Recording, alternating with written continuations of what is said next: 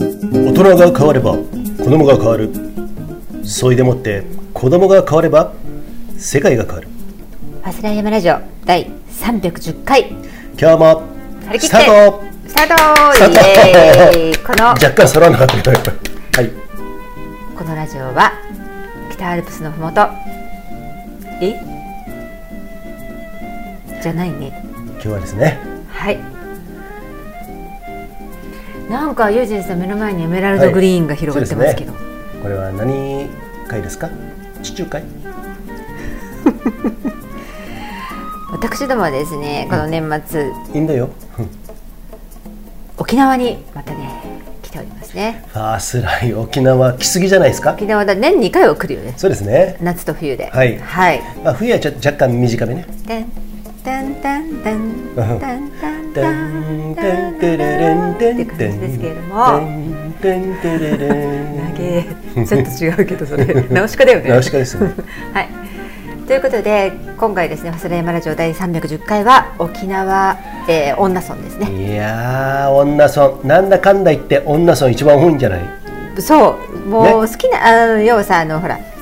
えー、前回夏の時にあの出演してもらった柴淳さん、はい柴田淳さんというですね、あの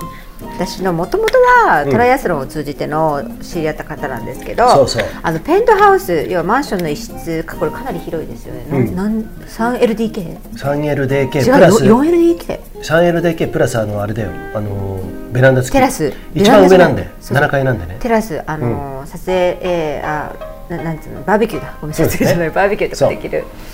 オーシャンビューでねそうそうそうそうで女村にあるんで、はいはいえー、とそこをお借りしてもうかなり格安でですね,、んそうですねびっくりするぐらいの、ははいい、お送りしてるんですけども、うん、はいまあクリスマス12月25日クリスマスありまししたね、そういえばねクリスマス何してましたたクリスマス何してた、はえっ、ー、と24日僕はあの仕事でねうん甲府でビジネスホテルでい、多分ね一人でなんかあのいつもの通りセブンイレブンで買ったスパークリングワインを飲みながらですねそれは23日でしょああそうなんですねあそっか24日そうだなたあのケーキ買ってきてくれてケーキ買ってきまし食たべたのそうそうそうケーキ買ってマッキーとあのマッキーの娘メイとうんケーキ食べましたねそう政村のねそ松本の、うんえっと有名な洋菓子屋さんのそう政村っていうところの美味しいケーキ買ってきてくれてでうすそうですねでチキンとチキンチキンは僕しか食べてませ んそしてあの娘のメイに「このチキン野郎!」って言っわてれ言てわれながらねそれを訂正しろよそしてその夜に酔いすぎて、うんあのストーリーズあげましたけど私、うんあの酔った友人さん音楽乗ってイエイイエイに乗ったそう友人さんをものすごく蹴ってるうちのそ娘う その攻撃してくる様さながら沖縄のね海に住むモンガラ モンガラ皆さんこれダイバーの人村雨とモンガかラさあのダイバーの人とかは ね爆笑すると思うんだけど村雨モンガラってねものすごい攻撃的僕な2022年7月に沖縄行った際にね、うん特に瀬底島だっけ、瀬底島、うんあそこではい泳いでた時に紫村雨モンガ ラに23回アタック受けましてですね噛みつかれて一ね人 であの水面水面のことはみんな見えないじゃないですか、うんマッキーとかもうこのねあの泳ぎとかねもう達人なんでね達人っていうかあの潜りがねねうん、潜りとかね、あのートライアスリートやってたんでねそのそんな状況下でウェーイって遊んでるレベルですよ水水面から上に上がった時の私の顔は真っ青になってる一人 なんか違うの 遠くで私とメイは「あ熱帯魚綺麗だね」なんて瀬底島でビャーとか言ってたら、遠くで 「いや噛まれた噛まれた」って急にね血相を変えた友人さんが向かってきて「なんだろうヘビでも噛まれたウツボ」とかいろいろ思って たらあのまばゆいばかりのビーチの光景をですね一人真っ青になってる男がいたと。そういうねモンガラっていうちょっとね攻撃的な魚がいるんですけども、まあ、それさながらにメイに、ねはいクリスマスイブに蹴りを食らってたっていうねあそうです友ね人さんなんですけども、はいまあそんな皆さんクリスマスどんなクリスマスをお過ごしだったでしょうか、クリスマスさ俺ね毎年もう、あのーこの時期経験してきたわけじゃないですか、うんなんだかんだ言ってねうん、51回分ねねクリスマスはクリスマスでいいじゃないですか、んでやって2425で26から2627282930っていうこの5日間ぐらいあるんじゃない年末、本当の大晦日までそのね日本の慌ただしくも、うんとみんながその1年の収束に向かうようなその時期っていうのがね僕ね特別な時期というかねそれがとてもね、いいなーってへー味わい深くいつも感じてるんですよなんか年末のさ、うんその感じ、うんお正月に向かっていくその感じはさ、好きな人と嫌いな人とかなんかあそうなの分かりそうだよねなんかさほら仕事によってはさ、ものすごい追い込まれたりとかする人もいるし、あそっかサービス業の人はさそこから本番になったりするじゃんあ俺ねそういう意味でのサービス業はやったことないんで、逆にそうだね今時さ昔はさ、そう言ってもあの年末年始は休みましょうよ、だからあのおせち料理作るでしょあれそうだねね持つようにねで俺たち子供の頃っていうのはさ多分ねそういううんデパートかろうじてやってたかもしれないけど、基本はみんなお休み、そうだねうん、だから、あの元旦とかもどこもやってないからちゃんと自分たちであのおせち料理食べてねっていうそうだよね私たち、ゆうじさん50歳私マッキー47歳なんですけど、うんはいはい私たちが幼稚園とかさ、小学生低学年ぐらいの時は、もう休みだったよね普通に商休店みだっ街たもう全部休みだったあのほらイオンとかさそうああいう大きいマーケットとかないからそうなので24時間のさなんてなんつうのセブンイレブンができたのなんてださからセブンイレブンができたのが多分ね俺がね小3ぐらいの時なんですよでしょ多分ねそのぐらい小2とか小3、昭和54年とか55年あたりだからそれまではなないんんだかねよねもう全部ね休,、ま、休休むしかもさ24時間じゃなかったよ最初さセブンイレブンで本当7時11時だったあんだそうよだよねそうそうそうそうそうそうそうで昔のブリってなんかまずくてねなんかねあそう今もまあアメリカのセブンイレブンの味だったよね、うんうんうんホットホットスナックの味が、なるほどうね、んまあね、まあ、そんなんで、はいだから私なんてさサービス業だったからずっと、うんうんあの年末年始10連勤とか普通だったよそうなんだね、うん休みなしえどういう気持ちなんですかそういう時っていやもうね稼げるから、うんあのなんていうのプラスアルファもらえるの年末年始料金って言って、うんうんあの給料プラスねだからもうガンガン働いてたよねあそうなんだ、じゃあもう正月も晦日も正盆あの暮れも正月もないって感じ何もないああもうでそみうんいなとうず情緒れもて何もないそうずれて、あのあれを休み取ってみんなが休いあの働いてる時に、うんえ安くて空いてる時に旅行行けるからいいねって思ってあた私は逆にね、うんあそういうことなんだねそうそうそうそうなるほどねまあそうや確っかてに皆さんねいねろんな体験があると思うんですけど盆暮れ正月みんな盆暮ねれ正月それぞれのストーリ ーが 繰り広げられてると思いますけどいモンガラのみで早かったね今ねなんかねやこれ結構ね負けで喋ってて自分で聞いててラジオを、うん負けで喋ってる時って聞きやすいの、ああそうなんですねなんかね、はい普通のトーンで喋ってるとうんイライラしてきちゃうんだよね、ああそうなんですねそうそうそうまあね、えーまあそんな余談もありつつですね、はいはい今日もこの「ファスナー山ラジオ」年内あと今日含めて1回か2回か分かりませんけれども、ん最後まで皆さんお付き合いくださいくださいね今日も長いよファスライヤマラジオさてマッキこーのファスライヤマラジオははい、えーさまざまなご協賛をいただいておりますその一つが長野県長浜町にあるスキーヤーオンリーのスキーリゾートブランシュ高山スキーリゾートさんもうすでにね雪もガンガン降ってますし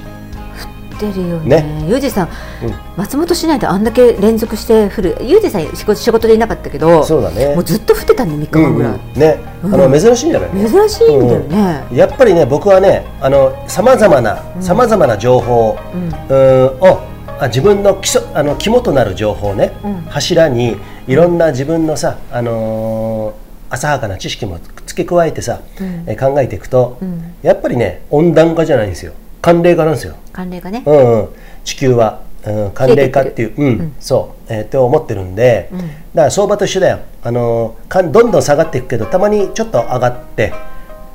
上がるけれども遠くで見るとちょっとした上がりでまたどんどん下がっていくっていうね、俺ちょっとそこら辺わかんないエントロピーとかなんとからの法則から言うとやっぱ地球っていうのはね、まあ、どんどんどんどん寒くなっていくへーだから温暖化っていうのは温暖化ビジネスえーっていう名前があるようにですね、1980年代にある学者が唱えた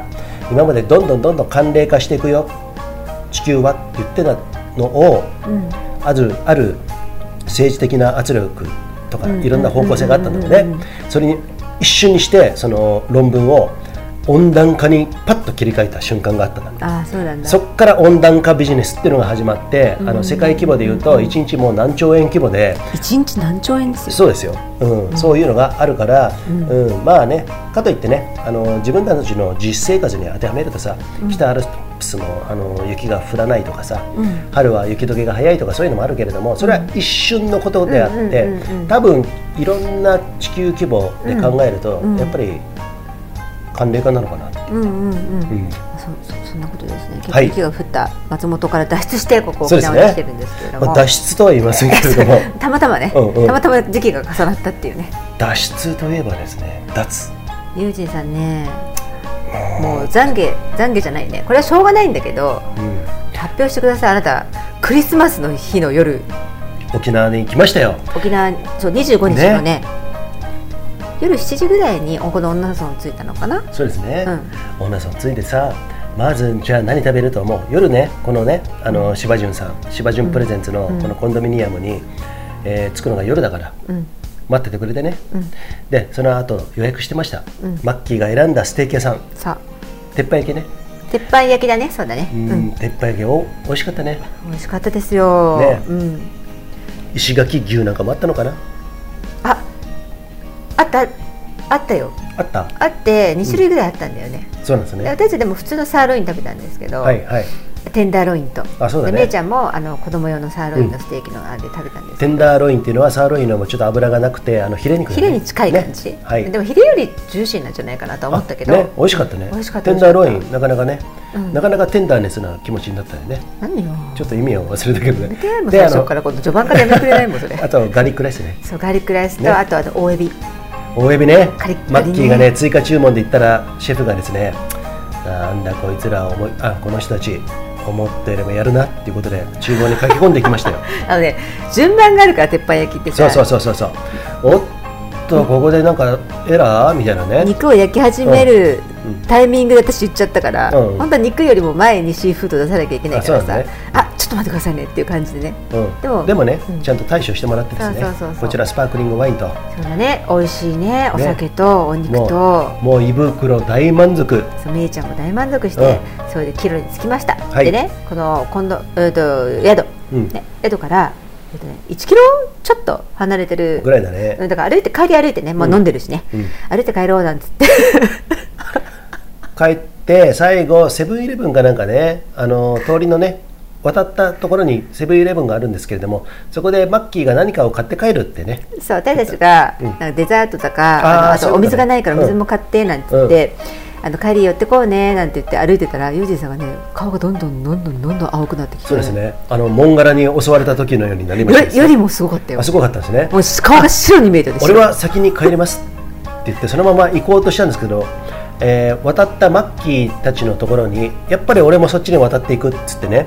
あのー不格好違うよ不格好な感じでなんかそんなすごいさらっと言ってるけどもっとすごかったじゃんだってあ本当もうねじゃあ3人で歩いてたら、うんうんお店出て、うんもうねさ50メートルしないかぐらいの時に、うん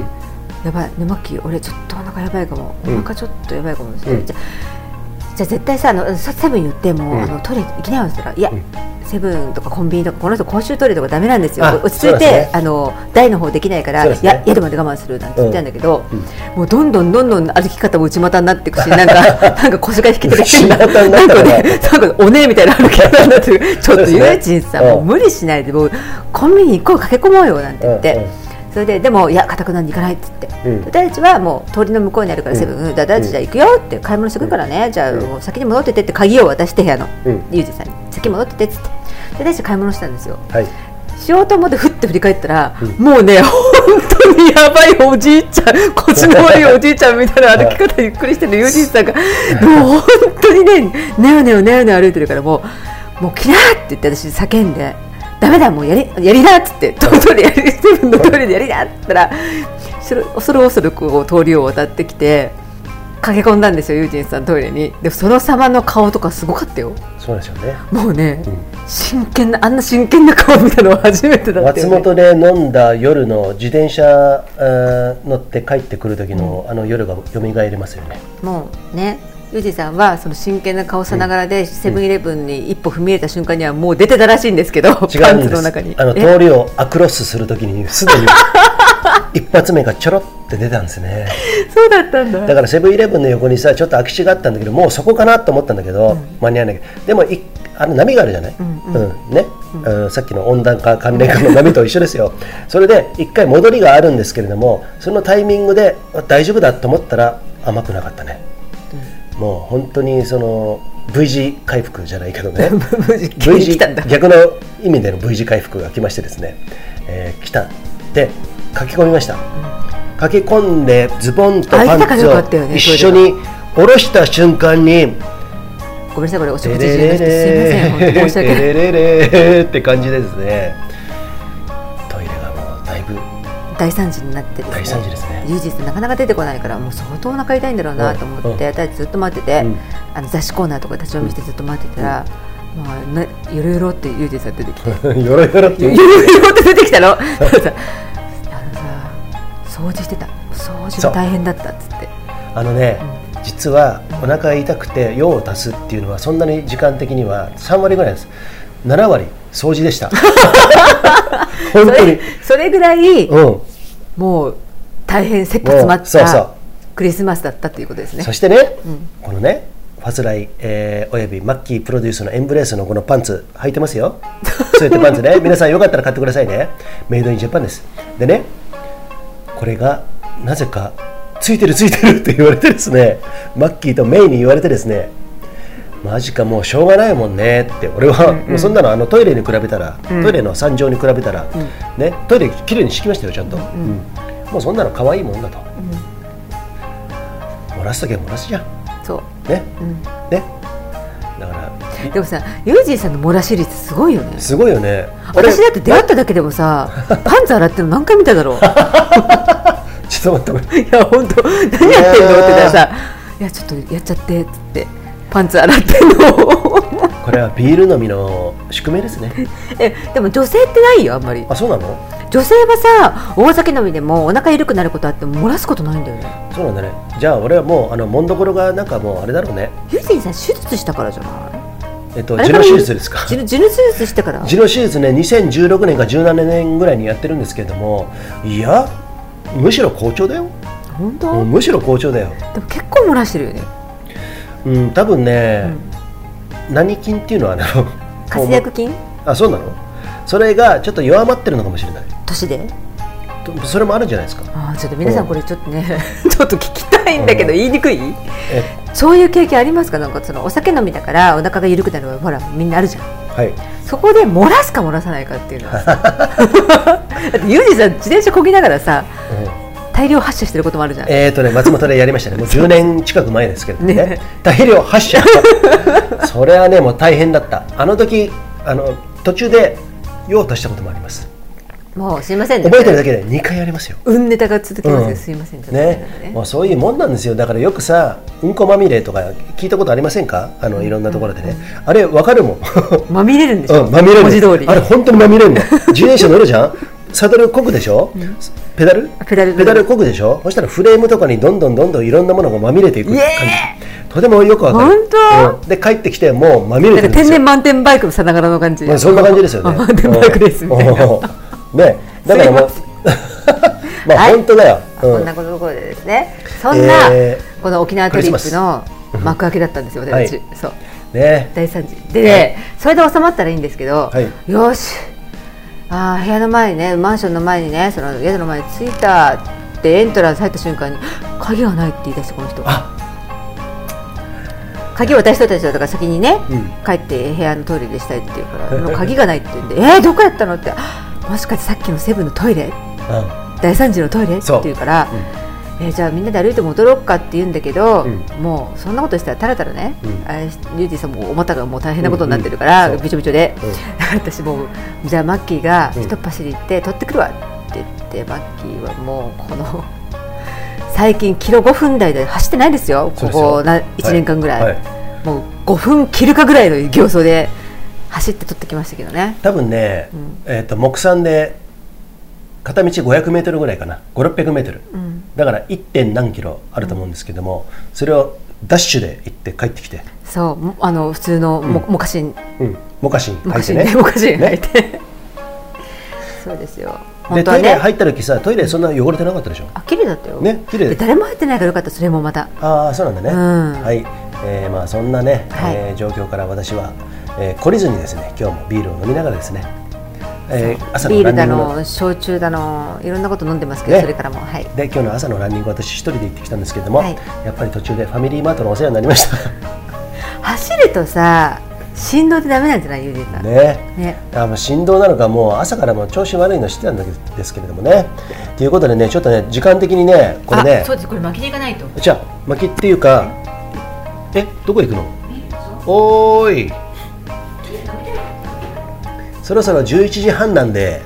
マッキー今日はねまあ沖縄といえば皆さんね綺麗な海もうその海を見ながらぼーっとしてるだけ何もやらないをやるっていう伊藤石井さんのあのコピーもありましたけれどもそんな感じでやりたいんですけれどもオリオンビール。ね、あとオリオンビールね飲みながらねやるんですけどグルメ今日はね昼にハンバーガー食べようぜっていうねあのね女村に来たらそう H&S。そう H&S っていうハンバーガーショップがあるんですそそうこですよ行ってください皆さん、はい美味しいですね本な道の駅では昨日はねあの沖あ縄そばも食べましたしもう女道の駅は女村に来たら絶対に行かなきゃダメなスポットですよはいそうなんこでのすサーターアンダーギーとと三ツ矢ボール三矢ボールは必ず食べてほしいねうんあのタピオカのうーん原料で作った三ツ矢ボールはね、うんそうタピオタピオカ粉で作ってあってもちもち周りがサクサクで中がしっとりもっちもちなの、サーターアンダーギー普通のねあの、小麦粉で作ってるやつもねいろんな味があるんだけどそれもねサクサクでふわっふわなの中がそうなんですでよねね臭くないそうなんだあねの酸化した油で油臭くないうんいところとかいっぱいあるのでもたれるねもたれるのサーターアンダーギーって、うんうんだうんダメなとこはそうだねでも女のね、うんあ道の駅のやつはね、うんあとマッキーに一気に3個とか食べても全然そう余なん裕ですよね美味しい本当あのー結構ねうん賑わうんだよねスーパーマーケットもあるしねあそこあねそう混みます、でうん三ツ矢ボールは、うんえっとね10時オープンなんですけど道の駅が、えはい12時半からしか販売しないんですよ三ツ矢ボールだけはいでその時間に行かないとすぐなくなるそうなんですよそうなのでちょっと皆さんねあの目指していってほしいですねはいはい、でねこのラジオ番組ね今日ね310回なんですけれども、うん途中で H&S にそうそうそうハンバーガーを買いに行くんで、はいえっと私はね石垣牛の、えーチーズとアボカドのハンバーガーそうあのね大体ね2240円ぐらいかなテイクアウトで込み込みであのポテトとかそサうラダとかついてねついてねうんうんうんはいであのね2種類ある、はいあの石垣牛パテと、まあ、オリジナル普通のやつがあるんですけど、これ必ず石垣牛の方高いけどそう高いけどそっち食べてほしいそうですね全然美味しい、ね違う、うんうんうんガキが入ってるよねやっぱガキがねぶっきりね入ってる感じで雲林です実は私もプリケツですさあマッキーここでご協賛、2軒目はいえーネパールのヒマラヤ山脈で育ったオーガニックでフェアトレードなアウトドアで楽しむコーヒー山下ヒマラヤコーヒーですはいということでございまして、はいここで H&M のハンバーガーを今テイクアウトしてきましてですね H&S ねあ H&M ですね、うんうん今度は俺がいや間違えたっていうちょっといただきますは早速、いどうぞ食レポですこのフレンチフライがねまだねいわゆるさ細切りのいわゆるポテトうんなんだけどちょっとカレー風味こうね H&S のついてくるポテトはねカレー味なんですようんでそれがねあのうーん辛すぎずうんお子さんも食べれる感じのうんカレー味のポテトうんうんそうだ細さねはマックのポテトと同じ細さそうだねあーでハンバーガーこれ私たち石垣牛のアボカドチーズバーガー、うんユージンさんはスパイシーなソースで私はオリジナルのノーマルなソースなんですけどね、ちょっと食べようと思うんですけれどもこれ素手じゃなかなか難しいですねこれねこれこうやって挟ボむリュームがすごくてほうら、んハンバーガー屋さんで今さすごいボリュームなとこいっぱいあるじゃない、うんうんうんだからさ別でさハンバーガー食べるさペーパーうんうんペーパー一緒に来るんだけどこれで包んで食べてくださいっていう、はいでねまあレタストマトピクルスのスライスアボカドチーズソースで石垣牛のパテがあるんですけどこのねバンズが、マッキーこれ H&S の好きなとこで私バンズの方がこだわるかもバンズっていうのはいわゆるパンですねパンこれがね美味しいんですよね美味しいうーんこれ写真でいやなーいこかれらは美あれだ味しけそどうこれどうですかカリッカリに焦げててねあ焦げてて焼けててねパンツがね、で割としっかり厚みがあってごまがねセサミがついてるやつどうですかユージさんじゃあマ食ッキーさんちょっと食べてみてくださいべて私も行きますよちょっと匂いができてる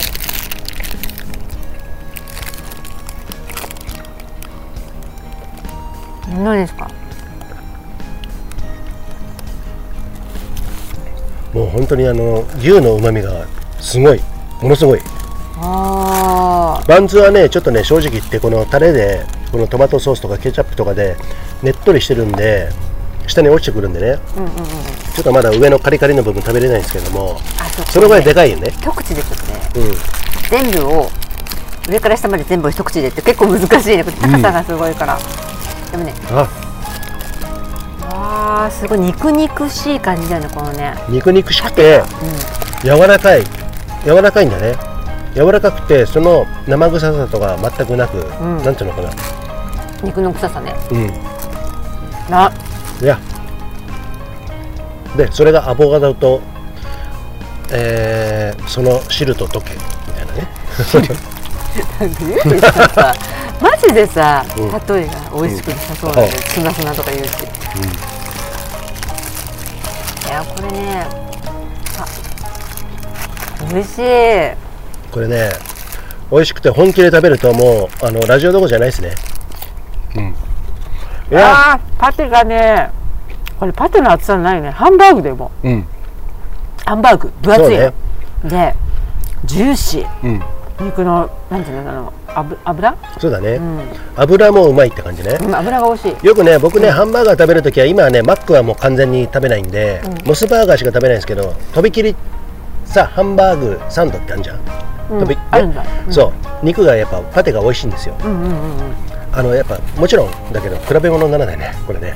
でこれだってハンバーガーのパテじゃないよね、まあそうだね、うんハンバーグステーキのハンバーグステーキが入ってる感じそう、うんうんうん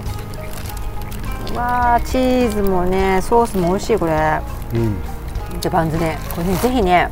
女村の H&S、えーで店舗がすごいちっちゃいので中でイートメニューは、うんえーとね、3組ぐらいしか入れないんですけど、んあの駐車場が広いんで駐車場で車の中で待ってて番号をねそうだねあの、うんあそこなんていうのダッシュボードの上のところ置いとくと、うん持ってきてくれるんででね混むとね混む時ねすごい待つんであの11時半、うん土日は10時あ10 11時オープン普段は11時半オープンなんで、オープンと同時ぐらいに行った方がいいねそうですね、よかったよかったら女村にある H&S、うんハンバーガーショップはい行ってみてください行ってみてくださいね、さてマッキーはいあーが美味しかったですねペロって食べちゃいました、ね、美味しかったですね、マッキーのは、えースタンダードな和風味、うんオリジナルソースオリジナルソースうんうん私のはスパイシー、うんえースパイシーっていう観点でいくと僕には全然スパイシーな感じはなかったね辛くはないけどって感じそうだね、んうん辛くもないし、うん、足元にも及ばない辛 さっていうことだったんですけどとにかくうまかったとにかく美味しかった、うんね、うん、本当に肉とバンズうん、がすごい、えっ、とねさっきも話したんだけど、んカニ食べるのと一緒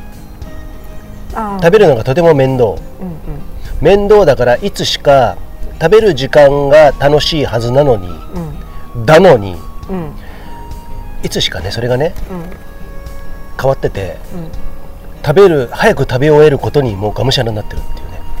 僕の場合ですよバッキーは違うんだけど、もうねこの手の汚れた感じとかもうこ の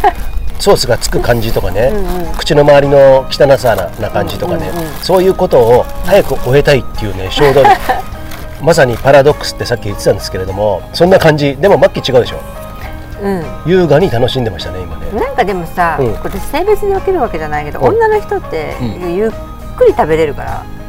あー楽しんであそっでか無理しないんだよそうこだうやってねレースにも似てて確か女のに人ってペース乱さないいろんな人になんかバーって抜かれようが何しようが自分のペース乱さないから最後まで感想をゆっくりでもできるんだけど、うん男の人ってさ結構ペースとかさ僕なんか汚れたりなんとかでさね、そういうのに惑わされるこの頃あるのかなっていう。えーっとここで、えー生物学的にです ね男のまあ男っつっても全員全部じゃないですけどね、うんうんうんうん男女で2つに分けられるものでもないじゃんわかりわかりやすく言うとないよねうんうんでも、うんだからそれでさあのさその食べることが美味しくて楽しみで、そうエンジョイしてるんだけど、んもうものすっごい大変だから食べるのは、うん早く終えたいのと、うん二曲でずっと同時進行してるってことでしょそうだねなかなか食べるのが大変でもう早く終えたいっていうのがない感じマッキーは何にあもそうなんだね、俺はもう早く終えたくてしょうがない 海にさっきも海に泳ぎましたけれどもね、早く足体を洗ってもう全部すっきりして当 T シャツ着たい感じ違う違う違う海泳いでる時は全然感じないけど、うんうん終わった後あーね終わった後終わった後はね、うんそれはそうだよね、うんうんうんまあそういうところが、はいトドのつまりは、えー、粗相するうんちを漏らすってやいうめなこさといによつながるのかもしれません今よ目の前でポテトを食べてるんですけどあ私すいませんやめてくださいねでも逆の時さ全然関係なく喋るよねそそううだいっうけ、うん、そそううなだ忘んですれてるよそういうの忘れてるからうんうんうん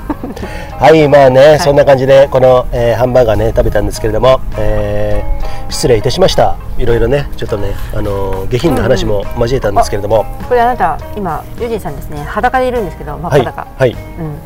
外今外なんですよ、はいあのテラスで食べてるんですけど、うんあの 裸でピンマイクつけれないじゃないですか あそうだね最初ねどこにつけてんのあなた最初あのーまあだんだんピンクに赤くなってきてるけど皮膚が 大丈夫なの焼けてきてんの違うよあピンマイクさつけれないんでこの人服が着てないから、うん直にね、うんおっぱい挟んでるん ですよちょっとこれ貸して肉をなんかあのー腹のとこにケチャップついてたし今 さなんかなんか挟んでてもうああのねもうね直にねあのー皮膚に挟んでるん ですよピンマイクをですよでも大丈夫かなって大丈夫ですか痛そうなんですけうんど、大丈夫ですよ 大丈夫です、はいでそんな状況でその裸でで裸にピンマイクつけてるおじさんが、はいあのとってもかっこいいキャップをかぶってるんですけどそれは何ですかこれは BC ショートキャップですね我らが BC ショート、えープロデュースしてますね、えーキャップができましたはいこれあのベースっていうショッピングサイトアプリあるんですけどそこに、えー、とストアオープンしてエンブレースとかも一緒に、えー、と BC ショットの板とかも売ってますで、はいフェイスブックとかインスタでは今載せてるんですけどねで、さっきうんほやほや BC ショートオリジナル T シャツ発売開始しましたもう1時間前、はい1時間前ぐらいかなちょっと前にね、あのー限定4着でうんうん作ってね、うんあのープレねプレのやつハンガーノングさんとうんコラボして、ハンガーうノんングで作ったんですけれども、えっと、それとはまたちょっとそれもあのいろいろ参考にさせてもらいながらですね、うんうんえー作ったものは、えー白ベースかな白ベース、んそうです今回は白の生地メンズもレディースも白で、はでいロゴはうんちょっとレディースとメンズ変えていてそれであの生地もパターンも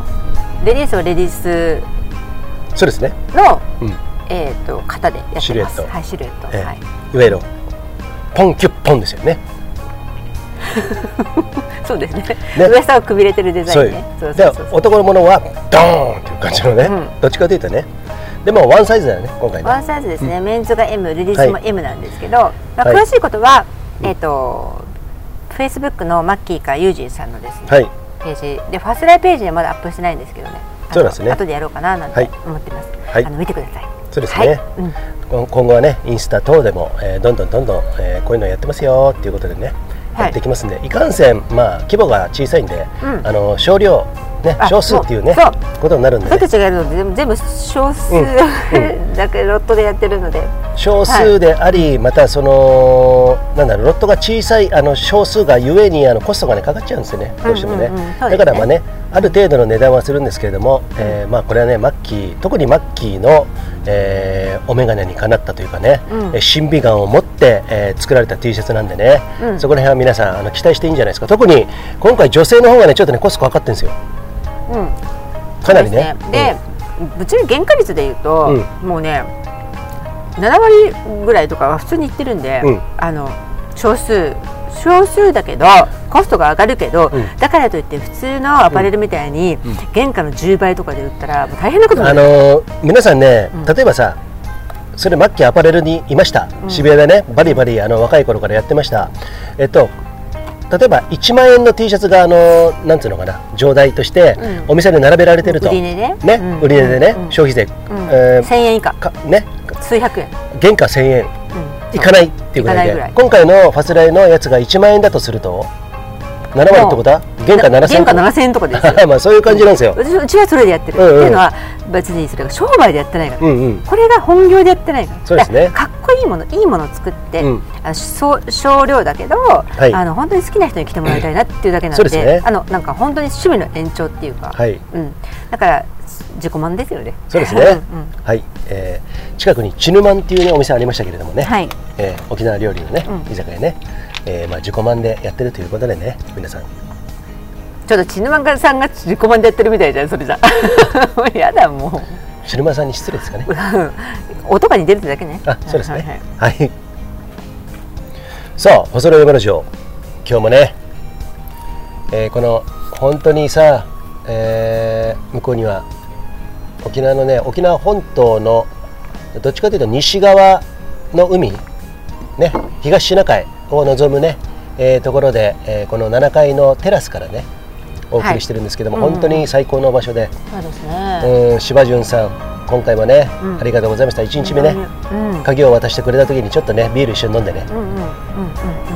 もう本当にこの柴潤さんという方はねあのこの今回のこのコンドミニアムうんうんコンドミニアム生活って皆さんご存知ですか要するにコンドミニアムっていうのは普段生活できるあ木の実木のまま来ても生活できるような、んえっと、日常品が揃ってるところだねそうホテルとうんはまた違う、ホテルとは違うサービスを売ってるじゃんそうそうそうあもちろんハードも売ってるけど、うんサービスそうで、まあ、お金もコストもかかってくるけど自分では手間はかからないそういうことだね洗濯とか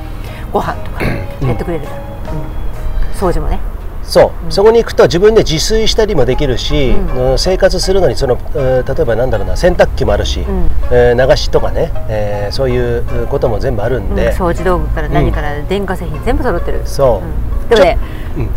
私いろいろコンドミニアム行ってるけど海外国内外、うんでもね柴潤さんうのんホストで、ようんホストさんによってコンドミニアムってね、んもう雲泥のさああそうかもし変れえてきなたいわねであれは広さとか、うんなんとかってそういうあの置いてあるものっていうよりも、そうじゃないんだよねそうだねやっぱきき気づき、うん気づく人、う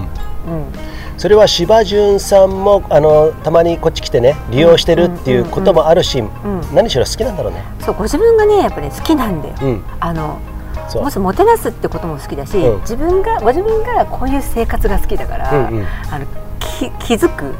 なるほど、すごくいそろうんなね細かいことに、うん、だからね本当に調味料からご飯からそうですね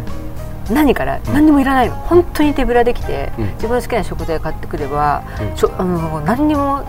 ねそうですねまああのちょっと足りないものはあのマニアックな人はないかもしれないけど、うんある場合もあるねそう掃除道具はね、うんびっくりすることある、うんうんそうだ ねそう本そう当に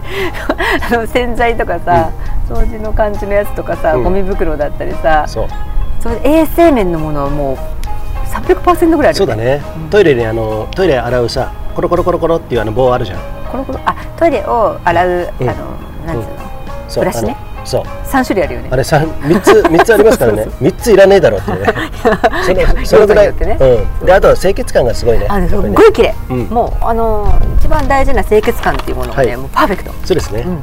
はい、えー、よかったら皆さんね、えー、特にオフシーズンを狙っすてごい安いうん、安いんですよびっくりすそうるよですねよもうねこっち来てねあの無性なテラスとかねそういうとこ泊まれなくなりますよあ普通のホテルじゃね物足んなくなっちゃうよ、うんここに滞在すると、はいうんっていうところがで目の前ね海がありますんでねあとはいもう一方でさあの、東側の海の太平洋側にもありますうんうんよねあのー玉城だっけ違うあ えっとね玉城玉城うん玉城っていでうともころあ玉城って読むけど読むけど玉城っていうのねハウスって言って南部の方にあるんですけど、あの2つ千葉潤さんはお持ちで、はい私たち両方行ったことあるんですけど今回はね、うんあのうん南部の方空いてないっていうことで、うんうん女の方に、そうですあねの借りたんですけど女もねすごい大好き私たちね気に入っていてね、うんうんうんでどっちもいいな海は俺もしかしたら玉城の方が好きかもしれないけれども、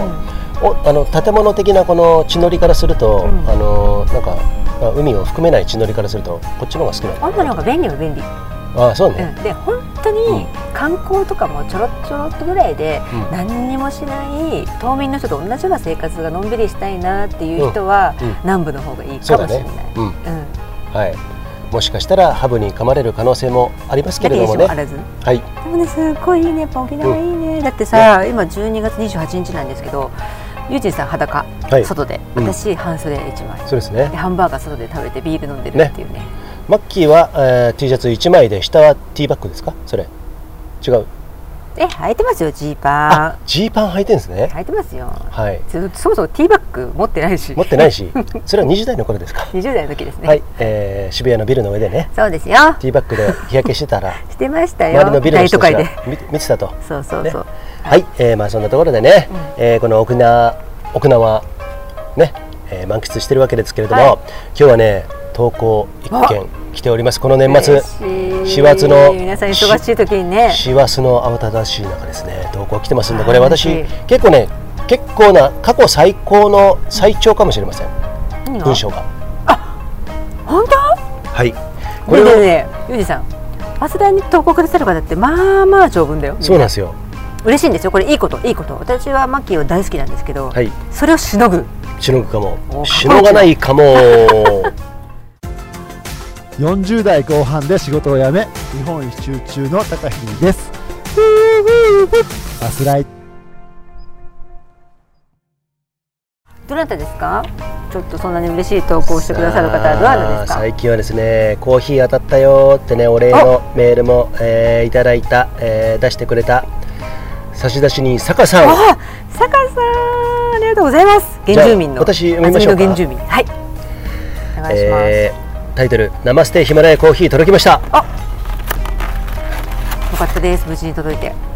ユージンさんマッキーさんおはこんばんちはおはこんばんちは安曇野原住民坂ですはい昨日12月19日ナマステヒマラヤコーヒー届きました、あよかったですありがとうございました今朝早速いただきましたお美味しかった山本さんも嬉しいんじゃないですかねうんうん、美味しくて耳が大きくなっちゃったそんなこと言ってねえよつぶやきしろだっけてあない違でしょう今あ違うわつぶやきしろじゃ今のない違うでしょ言ってないあでこしれょは言ってません、もうやめてえー、美味しかったコーヒーは焙煎の仕方と入れ方で味が全く違うことは知っていましたが、明らかに普段飲んでいる酢丸々のコーヒーとは違います スターバックスですねもうそれも普通に言っちゃうんだ ね酢丸々ってさ一応坂ささんのねね全員を無にする行為、うんわかんないよスタバかもしれないし酢丸々でしょ酢丸々と聞いて他に何かありますか思いつかないでこっないちねに振るなよいね はい、えー見た目はすごくダークローストで苦味が強そうな印象でしたが、飲んでみると上等なコーヒーだと感じましたあー嬉しいあその前にね飲んでみると意外にまろやかコクもありっていうえーそすうごなくんですよすぐに上等なコーヒーだと感じましたあ嬉しい正直お値段はそれなりにしますが、良いものは良い、今後購入させていただき楽しみたいと思いますだってこってことは定期購入ですか嬉しいそうなんですねまあどちらにしてもねはい山本さん聞いてます、ねピグ山聞いてん のかそうそうそうそう湯山さん ね今ね東京に嬉しいいねますけれども、今度ねうん京都で「えー、ナマステヒマラヤね」あ展開するってねそうで来す春からね、はいそうですね友人さんマッキーさんそして山本さん本当にありがとうございましたこちらこそですありがとうございます さあここから長いよマッキーがしゃべるよ寄ってきてるでしょあなたえっと大丈夫ですか、はい私このさてからですねいきますさていや嬉しいさて話は変わりますが本日12月20日5回目のワクチン接種してきましたおい何らかの力に操られている感は否めませんが立場上接種しないわけにはいかないのでしてきました、うんマスクもしかり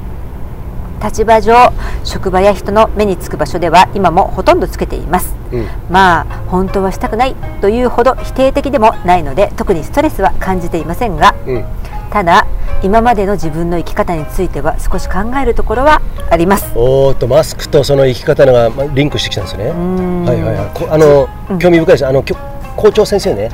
やってましたからね以前ね。そうですはね、い自分は今までずっと立場に縛られて生活してきました、うん仕事上そうすることが当たり前でそれは自分が選んだ道なので当然と思っていましたしそれを後悔しているわけでもありません、でも仕事を離れいろいいろんな人の生き方に触れるたびに少しだけ立場に縛られない自分というものに憧れてみたりすのするのですそんな中でハマったのが山の世界です自分は山の自然の素晴らしさや神秘さに魅せられて山を始めました、と思い込んでいたのですが、うん実は山に入っている間は立場に縛られていない自分を感じることができていたからかもしれませんほう山では普通の普通の旅行に比べて人との距離がすごく近いように思うのですが、うんでも逆に人への干渉はすごく少ないように感じるのです、山に入れば自分の立場を知る人はほとんどいない自分の立場を聞いてくる人もほとんどいない山の世界では誰一人下界の世界に憧れたのだと思うのですあごめんなさい、うんえっ、とあごめんなさい山の世界では誰一人下界のことには触れない、それが心地よいから山の世界に憧れたのだと思うのです、以前ユージンさんとご一緒していた山のクラブの仲間も同じですうん山の話では盛り上がりますがあまりプライベートごとには触れてこない仲間ですとても心地よい関係ですファスライヤマラジオに投稿させていただくようになったのも同じ心地よさを感じているからかもしれませんそれは嬉しい嬉しいですうねんありがとうございます佐賀さん全くの余談ですが山には不倫カップルが多いという都市伝説おっと聞いたことありません都か市伝説なんですねこんな都市伝説もうそんな山の世界に由来しているのかもしれませんねかっなるこほど笑いなるほどコーヒーのお礼のメッセージのつもりがまたまた長文になってしまいましたすみません、かっこ汗、最後に餅は砂糖醤油ですあ餅の話ねありがとうございまあす。餅は砂糖醤油油。さすが校長い先生。やでもーね、長文といってもあのね、要所要所うんなんていうのかな、すっきりまとまってるから言いたいことそうが、ですねしかも周りくどくなくてスパンって言ってらっしゃるから、いうんなんかね読んでて読みやすかっちゃたんし、と腑に落ちるというかねあの、うん意味が伝わりやすかったし、うんやっぱさすがだなと思って。ねうんうんさすがですねそこの論理的なね嬉えしいでもさそのロ同ジじカルようなな心地よさをさ、ーうんあの感じてくれて投稿したりさ、うんラジオを聞いてくださってるっていうところがねもうものすごい私やっててよかったなってそうなんだなやっぱりうさん坂さん、えーみたいな職業っていうのはさ、どっちかというとまあ、えー言い過ぎなのかどうか生殖的なさなんかさうんうんうんうんそういうさ模範となるべきある種のえーイメージ抱かれやすくなっちゃってる職業っていうのはあるよね。ねうんうんうんだから僕らが山へ行く感覚とはまた全然違うんだろうねそうだね、そう俺なんかさ、もう本当に横島な気持ちで ね何かねえかな何か落ちてねえかなってネタがね そんな感じで15年前ぐらいから山登り始めたんですけどもうそういう感じですよ 確かにユージンさんね山入ってる時、うん全然楽しそうじゃないか らそうなんですよ全く楽しそうじゃないんですよ、このもう人本当にあのー眉毛なんてもう北王子金也みたいになってますからねねもういつもねすっごいしかめっ面してねしんどそうな顔して、ねいるんだよねうん、だけど下山した後にすっきりするのとあのそれはもうあの生き物的にねそうそうすっきりするんで、えー、とやっぱり山が僕のここ、うん、15年の間にいろんな BC ショートもそうですよ、うんこのパソレ山ラジオもね、うんマッキーと出会ったのもそうじゃん山が全そ部うだね山だねそう、んうんねあのなんで本当に山には感謝してるし、まあ、一方でねその坂さんみたいにね、うん山へ行くとあの普段のことなんか話さなくていいと、うんまあ、そういうところがまあ心地よさでもあるし、うんうんうん最後にフラ不倫カップルに ねななぞらえてましたけども、都市伝説ねここ山に行ってる時はあの下界のことは何も気にしなくていいと、うんうんうんそういうことででもあるかもしれませんね、あの失楽園的な、失楽園的なうん、あー失楽園っていうのはどんどんどんどん落ちていく感じのだからそのあれはやっぱり一種の現実逃避ってことになるのかなあだから現実どっちが現実かっていう話にもなるよ、うんうんそもそもが、うんうんだけどいわゆる、うん一番最初にうん踏み込んだ世界、ん一番最初にあの封を切あのえーあのテープを切った世界だから、はい婚姻制度ねうんうんに踏み込んだ相手が一番最初だとすると、うその他の行為は全部現実逃避みたいな感じで捉えられるとこないだからさ、うんその不倫の世界は、うんその現実の婚姻世界を忘れるためになんか没頭するんだみたいなさなるほどねでも分かんないでしょどっちが現実あーどうにあそうどだっねちが現実かっていうかあさ、そうどだねっちをね重きにエネルギーを置いてるかは分かんないよね。あーそうだね、うんだからまあどっちもどっちなんもうんそうなんだうしんうんあと別にパラレルワールドっていう言葉があるようにね、うんあの仮想現実、うん平行世界っていうのがあるけれども、うんうんそれも割と現実世界でさ、うん隣り合ってるなんていう、まあ、皆さんパラレルワールドを調べてくださいねだからまあそういう意味でさどんどんどんどんそうやって広げていくのはいいことだよね。だからさうんうん何が言いたいかと不倫でも何でもいいんですよ。うんああそうだでねもあの誰か悲しむ人が出なければいいわけ。あそうだね悲しんで 悲しむでぼ僕はそこら辺を結構ねあの結構あの体験者としてですねまあ、いろんな経験をさせていただそうきですね、ユージさんはあのうんまさに体験者ですね。ね、はいあのー結構いろんな体験をして今も、あのー今不倫はしてないですないですよ、だけれども今今現シングルだからねあのそうだねあ、いい響きですねシあングルの公演制度卒業しシングてルそうですね一人身なんで、ね 自由だも んね。もう何しようが自由だもんね。てってってれててってシングルはい いよイエーイみたいなねいや別にだから何がいいよ自由がいいよって、うん自由がなんでいいかって分かったかっていうと、うんうんちゃんと,、うんえー、と誰も傷傷つけずっていうかなうん悲しませることなく、うんうんみんなが笑顔で済んでるってそういだうねところでそ,、れができてる人は自由って言っていいんじゃないかとあ思うんだよなるね。ほどね、うんだからそこに行くにはなかなか相手のそのあれもよるしさ、まさかの不倫ネタになってますけどもでも相手を納得させる自分の話術ないしはあの情熱、うんうんあの真摯な姿勢っていうのもあるだろうからあとなかなか嘘はダメ、うん嘘まあそうだねまず嘘はダメよね、うんうんそもそもが、う、うん嘘つくと結局ね自分に返ってきてなんかねうまくいかないんですよ多分まくいかないし、うん相手をさらに傷つけるしね嘘はああそうね、うんでそれがねちょっとした遊びであの1日ぐらいうんなんかあったよぐらいの嘘だったらまだいいかもしれないけど、でしかもその相手も同じスタンスだったらいいよ、ああまあそうね例えば女の子なり、相手のの男の人なりうんが同じスタンスだったらいいよ、うんうんお互い遊びでね、うんワンデーねみたいなさ、共犯者的なーって感じねじゃあそうお互い迷惑かかんないように、うんなんかうんラフな感じでとかいいけどさ、そうだねどっちか片っぽがさってなると泥沼になったりとかすうるんしそうそうそうそうだね泥沼になって最後はうんこまみれになる可能性もありますから ねまあまあそれは冗談なんですけども、はいうん、だから結局ね、あのー真剣に生きば生きれば生きるほどなんかねいろんなものをね脱ぎたくなってくるんですよだからさうんタカ、さんがおっしゃったようにさ、その立場とか、うんうん自分が、えーとまあ、普段は意識してないつもりだったんだけど山に行くとあ、うん意外と私ってそういうことを意識してうん日頃過ごしてたんだな、うんだから今ここの世界が気持ちよく感じてるのかなとかさ、うんうんうんあのその場所に身を置いてからやっとその日常の自分のスタンスに気づくとかさなるほどあるじゃんそうだねからやっぱりみんな経験した方がいいよいろんなものをあねーだからあーうんいいこと言いましたね、よくさ本当にこの会社に一生捧げますというさ、うんえー会社員の方もうちょっと古い話になってきましたね今の時代ではね、うんうんそういう方たちが定年退職した時に、全部明日やることは全部会社が用意してくれてたとかさ、うんうんなんかさあるじゃないまあ、うんうん端的に言うとね、うんでそれがパッとなくなった時肩書きも全部なくなった、うん俺は何していいんだっていうことを結構皆さんきついと思うんですよそれって僕も少しだけ経験あるんで、定年後のね、そうそうそうそうあるよねうん、あのちょっと虚無感というかそさ、うお手柄になったありますきよ感ねとかさ、うんね、だからそういうことがありますんで、そういうことを自分からあの経験するってことはとてもね、今後のあの若い方たちに向けてもね、うんとてもいいことだと思いますんで、うんうんとにかくいろいろ経験していろんなそのさ、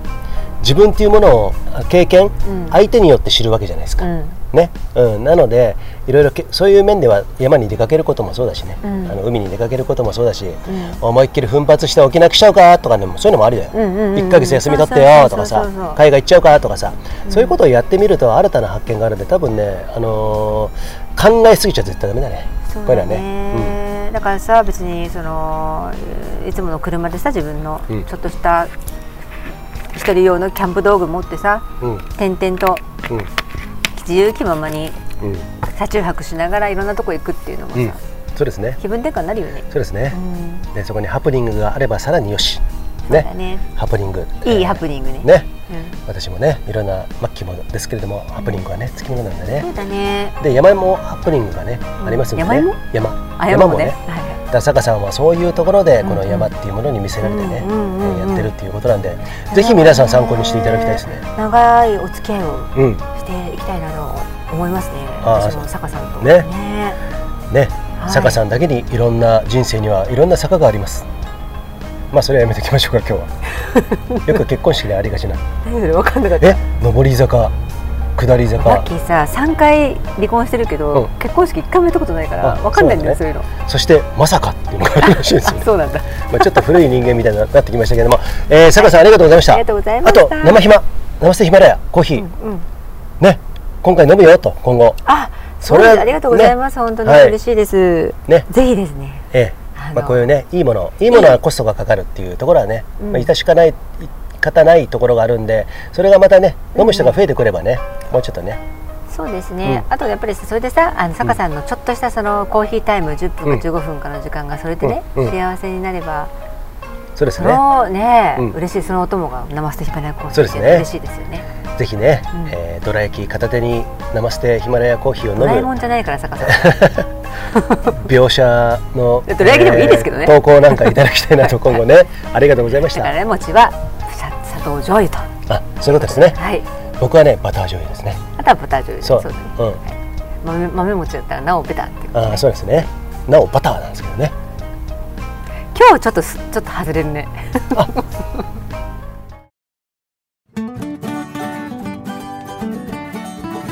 フランスの一郎です。ヨーロッパレース、トレイル、アドベンチャー、ロードレース、何でもアテンドしますんで、よろしくお願いします。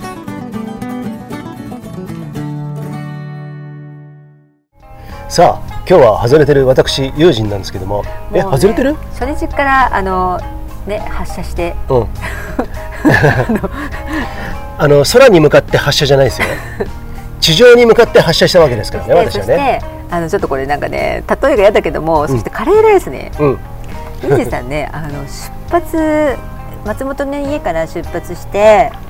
あの名古屋空港に行く間の、ね、道中の車の3時間弱の中でです、ねうんずっとカレー、カレー、カレー俺はカレーを食うんだ絶対に沖縄に着いたらカレーを食うんだおカレーライス屋さんを、ね、美味しいところね、3箇所ぐらいピックアップしたからねっていうと、うんずっとうるさいぐらい言っ てて着いたら、うんいや俺カレー作ろうかなって言って、うんうん俺と料理うまいから、うんあいいんじゃないって言っうてんそれででも作ねりでもねマッキーはね小麦粉のカレー嫌い要はだかあらねの何ジャワカレーとか、うんククレカレーとかわかんないけど、なんだっけあのあのルーを使ったやつ私嫌いなんですよそうそうそうででもそれを使って作るよって言って、うんうん今回はあでねもそれをちょっと食いたくなっちゃったそうで、うん俺の夜食用に俺が食べる分の作るから、ういいよね別にルー使ってもって言うからああいいんじゃないって言ってうん でさ、う作り始めたら、 んでなり夜になりましたようんえ食べないのってうんうん言ったらいやもういいかなって俺、うんカレーじゃなくてちょっと違うの食いたいなまたま た始まりました出ま作るだけ作って食べないやつそでもこれってあるんじゃない、う、うん、主婦の人結構あると思うよ味見とかしててさ特に時間が長くなるとね、うん俺今回じっくり煮込んだそれでもさ圧力鍋も使いつつね、うんうん34時間2日間にかあけれてさあの豚豚バラ、うん豚バラ豚バラねあ豚のね、まあ、ブロックブロックだブとロ思ッうク肉うんがスーパーで買って、い3円で買ってねあのね圧力鍋使ったからか知らないけどホロホロですんごい美味しかったよ、うんうんねで結局マッキー嫌いなんですけどルーのカレー、うんうんユージンさんがそのとろとろに煮込んだその何野菜とかが溶けててルーを使ってるんだけどうんすごい美味しかったの食べれたんだよね今回ねスパイスは使ってノースパイスですよノースパイスでルーだけそさうっきの大っ嫌いなやつなんだけそどうそうそうそうそう全然もたれなかったし、ね食べれたの、うん、それはねやっぱり玉ねぎをふんだんに使ったりトマトを使ったりですねトマあト使とったりねね味噌も溶かしてるんですよあチョとコねレート入れたりねチョコレートも入れたらコーヒーも入れたでしょ、うんそういうことをねあとねニンニクの芝潤さんニンニクの、ね、ペーストがあったんでそれ2日目利用させてもらってですね、うんうんうん新たに追いカレーしたんですよね、そうそうそう、はい人参もいっぱいそう白人参も入れてもらってそうそうそうそうだねあのマキあの2日続けて夜はねカレーライス食べたんそうなんですよ珍しいよ私そのうち切れるんじゃないかと思って ますけどもねいつまで食わせんだよこのカレーみたいなねまあねいやでもねユージさんは1回だけ食べたね、でも自分でねあそうだね、うん忘れたねね忘れたのかなずっとオリオンビール飲んでるんでね、そううん、いやでもね美味しかったです、ね、はい良かったです、はいまあね本当にね僕こういうとこに来てね、うんえー相変わらず自分で感じるのは、うん本当に何食べようかなとかさあれもう本当にユージさんね、うんノイローゼなのかなって思うぐらい食べ物のことしか言わないんだよ、うんそうじゃあ本当にただ一日でマッキーとかよりも食べてないんですよ実はそう、うん言ってるだけでお酒飲んでるの、でそうお酒飲みながらそれをつまみにず言ってるような感じなんていそうのかそうなそうそうとにかくそれをゆったりしうん調べたりしてるのが好きなだけなの、そうなので実際食べる段階になると、うんああんまいらないかな結構面倒くさいや つなのだから昨日後から結構昨面日倒くさいディナー食べてないもんね俺 そうこの人夜結局食べないでそうそうそうそうお酒飲んでで、うんあのーダバダヒブリっていう知ってますかね四国の栗焼酎なんですけどワッキー大好きで、うんそれの新品があって柴田さんね、そううん置いてあるお酒全部飲んでいいですからねそうって言って遠慮しないでなんて言ってくださったんでもう新しいけどパッと開けてね、うあのユージさんにねおすすめしてね、うんこれ美味しいよなんてお言われで飲み出したらさどんどんどんどんね飲んじゃってねそうですねね全然結局食べないでそのまま終了だったんだよね。うんで今朝ちゃんと走ってね健康的にそうユージンさんは走ってうウエットスーツ着て海も泳いでそうの後あの H&S っていうさっきのハンバーガーを食べたとねまあ、そんなね、えー沖縄の、えー休日を過ごしているわけなんですけれども、はい。さそんなね、マあッキーはですね、なぜ走れなかったりね、いつうんもだったら走るんですよ、一緒はにいはい走るどころか、もうユジンさんをケロ5分ぐらいで引っ張って、うあの行くぐらいの感じなんですけど、そうでもう一切1ミリも走らず沖縄来ても、はいこんなに天気が良くて、でウェットスーツも着れないからあの海も泳げないもう泳ぎたくてしょうがないのに、なんでですか、最近マッキー美容関係うん、とても力入れてんじゃないのっていう話ですよねもうねこれ47歳にしていきなりねなんか目覚めちゃったわけ、それまではさもうさスポーツうんいやそれは20代とか30代前半は美容とかやってたよ、うんでももうさ一人目の子供を産んだりとかさ、うんその後はさもう全然興味なくなってその後すぐさスポーツ始めたじゃん、うんね、で35歳ぐらいから47だから12年間、んノーメイクの、うんなんていうのあー何にもそうだねノーメイクですよまあ言ってみれば男だったもんねあそのう時ね基本ノーメイクで、うんもう体のシェイプとかさ、うん体脂肪率がなんだか、栄養がなんだかとかさそうこういうトレーニング方法がいいとかさ、うんあのスあのパーソナルトレーナーもやってたんで、んうんもうそういうのばっかりだったの、うんうん世界が私の中で、ね美容のシミができるなんて勲章だとかさあもう全体に体に傷ができるなんて勲章とか持ってたぐらいの関係ないもんねすね毛も生えてたもんねなんかねそボれンにねは生えてないけどね、うん、だからそのぐらいのマッキーだったんですけどもあの眉毛もキーンってねつり上がっててねつり上がって ちょっと待って眉毛ごめん眉毛ないから私あ眉毛ないので眉毛もちょないのっとあるじゃん、うちょっとだけね、ん、まだあのまだみたいな感じそれこそ北王子金也みたいに さ常にあのね北デフォルトが北王子金也みたいになってるんですけどそもれはあなたねそうだなそれをなんかそれが普通だったんだけども最近ね美容に目覚めたらしくてですね、うんなんかこの前もうはさスポーツもさ第一線やめたじゃんうんね、で趣味程度にやる BC ショータもバリバリやりました、やりたいんですけうど、んうんうんでこの間東京で、うんうんあでもね遡ることさ今年の3月じゃんああそうだね今年の3月フェイスリフトって言って、うあの頭の中うんの皮膚うんこめかみでうん耳の前面から全部切って、もう痛いですで顔ねの皮膚引っ張って、うんうんでシワとかたるみをさ、うん取ってっていう手術をやりました3月、うんうんで顔の中身いじってないでしょ一切、うんうんあの皮膚だけ引っ張って、うんうんでで5月に包強手術やったでしょ、うん脂肪注入って言って自分の太ももとか、あの腰回りの脂肪を脂肪吸引してそれをなんかこう綺麗にしたやつをお胸に入れて、うんあの天然の自分の脂肪で、うんあのー包強するってやつなんでやったんですよ5月に。うんうんで、うんその後しばらくちょっと空いて、うんでこの間、12月うんにアートメイクアートメイクねアートネイチャーじゃないですよねアートネイチャーじゃないでねないね眉毛ないんだよ私アートメイク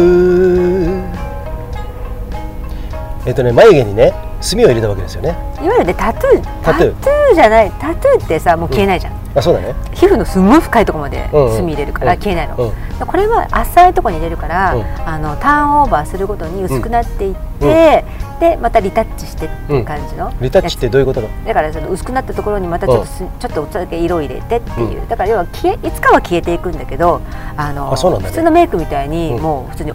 お泳いだりね洗顔したり、うん何しても落ちないわけ、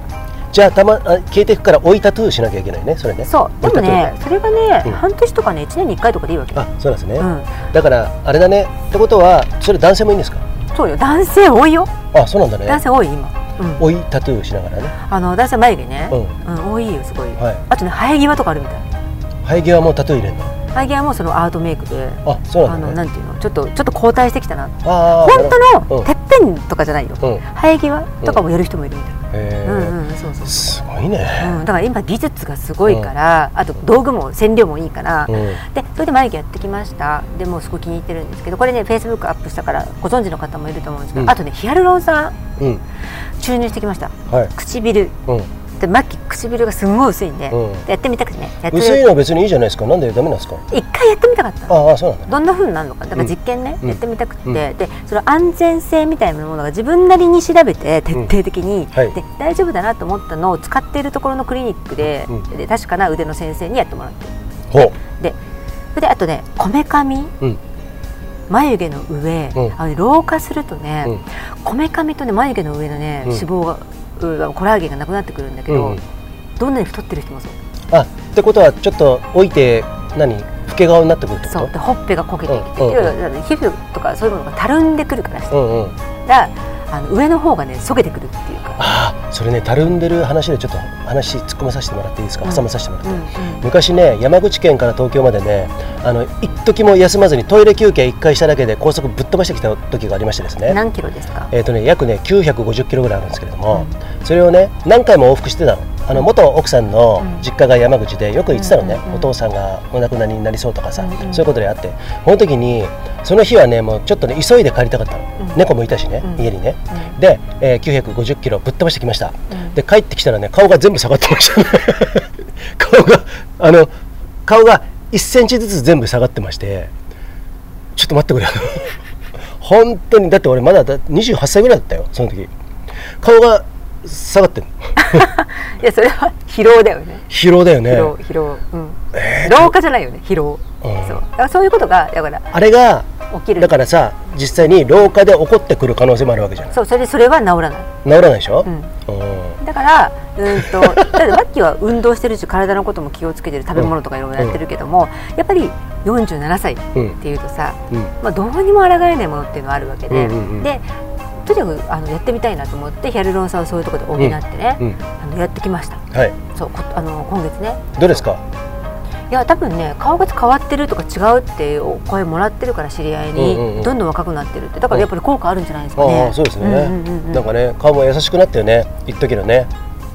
頃よりもヨネさんされてください2年間一緒にいるじゃん、ううんんうんどうですかマッキーみたいああなんか顔が優しくなったなあ本当、うん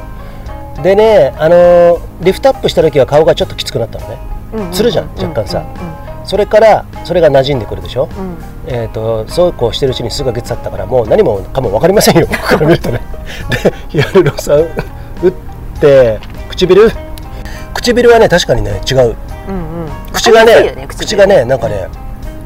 で多分ね違うんだと思う比べるとね、うんうんうんで眉毛も馴染んできたしいいんじゃないですかそういう美容ねなんか根本的に整形するのと違うからさ、そうだねどこどこれねねあまりさ、う眉毛一本で本当に整形急に変わっちゃうからから、うんだから言われるのうんうん整形したとか言ってうんいやしてない本当目とかも鼻とか何もいじってないよね、うんあそうそうねいうところはそうねうんうんただアンチエイジングでやってるだけって言うんだけど、うんそうそうそうそうで、そうでですねえー、とそのアートメイクとかもそうなんですけど、はいマッキーはですね、うんこの間12月うん中頃にうん公共第2弾、おっとそれも今日は公開いえダメなのやいいですよ別にあなたが良ければそうしてしてきたしてきたんですよはい12月13日、はいこれね私のね、うんお姉ちゃんさっちゃんの誕生日だったんですうんけうど、ん うんしかもね、うんあのねなんていうの前回の5月に受けたうん死亡注入のうん包協、うんもう私死んだ方がマシなぐらい辛かったじゃん、うんうんそうだユージねさんしてるんですけど本当に痛くて本当にきつかったもう二度とやらない、そ二度とやらないもう本当に、でも後悔はしてないの、ううんっていうのは先生がうまかったから、うんあのね脂肪注入ってあのね例えば 200cc 入れたとするじゃんうん片側に、そしたら 50cc うん静着ってなんていうの静着ってわかるかなあの馴染んでくるなじんでそれでうーんと消えない脂肪脂肪となってそこにくっつくうん生きてくっついてくれる要はおっぱいになってくれるうんもものももから取った脂肪が胸のおっぱいになってくれるよ働いてくれるよっていうのがね、うん4分の1ぐらいなわけ、うんで私脂肪少ないじゃんもともうんとでやっとやっといろんなところから集めて取ったんだけそどうやっぱり少なかったのああだから1カップも上がんないんじゃないかあーもしかしたらうんよくて1カップかなって、で B カップなのが C カップになるぐらいうん言われてたんだけどそれがなんと、うん C から D の間ぐらいまであそうですね静着が良くて、うんくっついたわけでうわ先生の脂肪の入れ方もね、やっぱね独特であのね細かくいろんなところに入れてくれたから良かったみたいでしこりにもなんないし、うんそれはね本当感謝してんだよその先生に。それでまた今回やったっていうのは何かあったんですかでねやっぱりねあのちょっと物足りないっていうかその見た目ですごいうわー大きくなったねって感じじゃないわけ、うんうん脂肪注入って確かにねうんそうそうそう、うんでも、まあまあ、前よりは大きくなってるんですようもともとうでこれはもう一回ね脂肪注入って大体23回やるのみんな、うんうんでも私さ先生に言ったのこの間、うんその主治医の先生にもう田中さんあの2回目できないよってうんもう取るとこないもんあなたの体脂肪うん次はもうシリコン入れるしかないよなるほどえーって言って、うんうんえーそうなんだって言って、じゃあシリコンしかないのかじゃあロッカーって言ってやってきたのようん そうそうまた違うところだよねそう今違う、回ねこれはね、あのねシリコンはインプラントねインプラント公共で、まあ、えーと私が調べた限りではものすごいうまいうん先生で包協に特化してずっとやってる15年ぐらいやってる先生がいて、うんうんでその人の予約がうんなかなか取れないんだけど、うんやあの偶然取れたのねなるほそうでそこを予約してカウンセリングしてはいやってきました、どはいあのね脂肪注入の手術が6時間かかったかな全部で、うんでも今回のシリコンはうん1時間かかってないんだよね、そうなんですよオねペでで出血なし出血なし、うんだから体の負担もないし、はいあのオペ終わってすぐ麻酔切れたらスタスタスタって帰れたの、ねえーっと今ね足早に言ってきましたけど僕が愛の手を入れるす隙もなくです ねだーっとよく喋ります実はすいませんねあのあ実はじゃねえやよく喋りますねごめんなさいじゃあいいんですけれども、はいそこで皆さんね疑問がいろいろ湧いたかもしれないしそれはあるかもしれないけど俺も疑問あったんだけどそれもう入れるあの間髪入れずに喋るんで もう何も途中挟めずに全部忘れま した。だけどまあねそれでねあのなんつうのかなよくさ整形崩れじゃないけどね俺が素人的に見て、あとさ最近の20代の日本の女子も、韓国とかはまあよく聞くけ韓ど国はもうだって、にうん日本の女子みんな同じような顔してんじゃん。それはねああのの韓国顔になっちゃってるから流行ってあるそうなのんだがねそうう、んうんあれはとても俺違和感があってさとても嫌だなーってちょっと自分ではうそうだねやっぱりねお花とかさ、うんあの目をいじっちゃうと、うんみんな同じように、ん、うんオーダーが同じなのみんな、目目もさいじるのは別にいいんだけどちょっとぐらいね自然に二重になるぐらいだったらまあ二重になるのが難しいんでしょでもなんか明らかにさあの欧米人的な毛孔ひだのないあの二重うんうんをあれをやって顎を小さく小顔にして鼻がちょんってやってあの宇宙人のグレーみたいな感じにね、なってる子が多分多いと思うんですよ、あれはちょっと俺あの苦手だなっていうのがあるんでそうだねみんな目頭と目目尻切開して、そうですね目尻も垂れ垂れ目にするように、うんえっ、とねあのワイヤーで引っ張って固定したりするのああそうなんだね、うん昔昔ね昔ね俺のうちの親父が生前ねもう20年以上前かな、顔面神経痛になってですねあ片側だけ落ちたの、うん右側が左側、ほんだらテープでね眉眉毛のところを引っ張ってね 頭のところにテープ巻いてねそれで踏ん張って頑張ってましたよあーそれはねそれはほらそれは整ね形とは違うし、あまあねご病気で、ご病気っていうか、まあ、一時,、うん一時的そうな、だねあの自律神経とかそういうのかもしれないけど、だから何が言いたいかっていうとさあの私は思ったんだけど別に顔いじってないからね、うん別にからボディはやったけど何が言いたいかっていうとさ自分の個性うんを認めて、うん全部否定して全部変えたいっていう子、若い子多いのね、うん元が嫌いだから全部を変えて、この顔にしてくれっていう、じゃなくて自分の個性とかいいところを見つけてあげてそれを生かした、うん整形だったら私はいいかなと思うわけ、なるほどねうん、あの完全別人になるんじゃなくてね別別人になってもさいいけど、まあ別人になってあの自分幸をせなら幸せでね自分をね肯定してあげないとねああのなるーものすごい整形の沼にはまってさ、はで自分を見失っうてんずっといつも不安で、こうしたいこうしたいっていうふうにどんどんなってうんねサイボーグみたいになっちゃう子多いからさあ、えーこう言いつつ、えーこのマッキーがね、あのちっちゃな整形ヒアルロン酸っていう整形沼にはまらないことを私はね今後監視じゃあ整形の沼じゃないこれはうんメンテナンスで、はいヒアルロン酸とかボトックスは、ボトックスってあのシワシシワの、えー、と防止でボトボツリヌス菌ってあの蜂のやつあるじゃないですか、あれをですね、えー、とうちょ少量そのそう打つと麻痺して、あのシワが寄らなくなるんでその一部ね眉間だったり目尻だったりそういうメンテナンスっていうのは私はずっとやっていくようん老化に対するメンテナンスはずっとやっていく、うんただし目を変えるとかさ、鼻をもっと高くしたいとかさ、口の形を変えたいそういうことやらない、は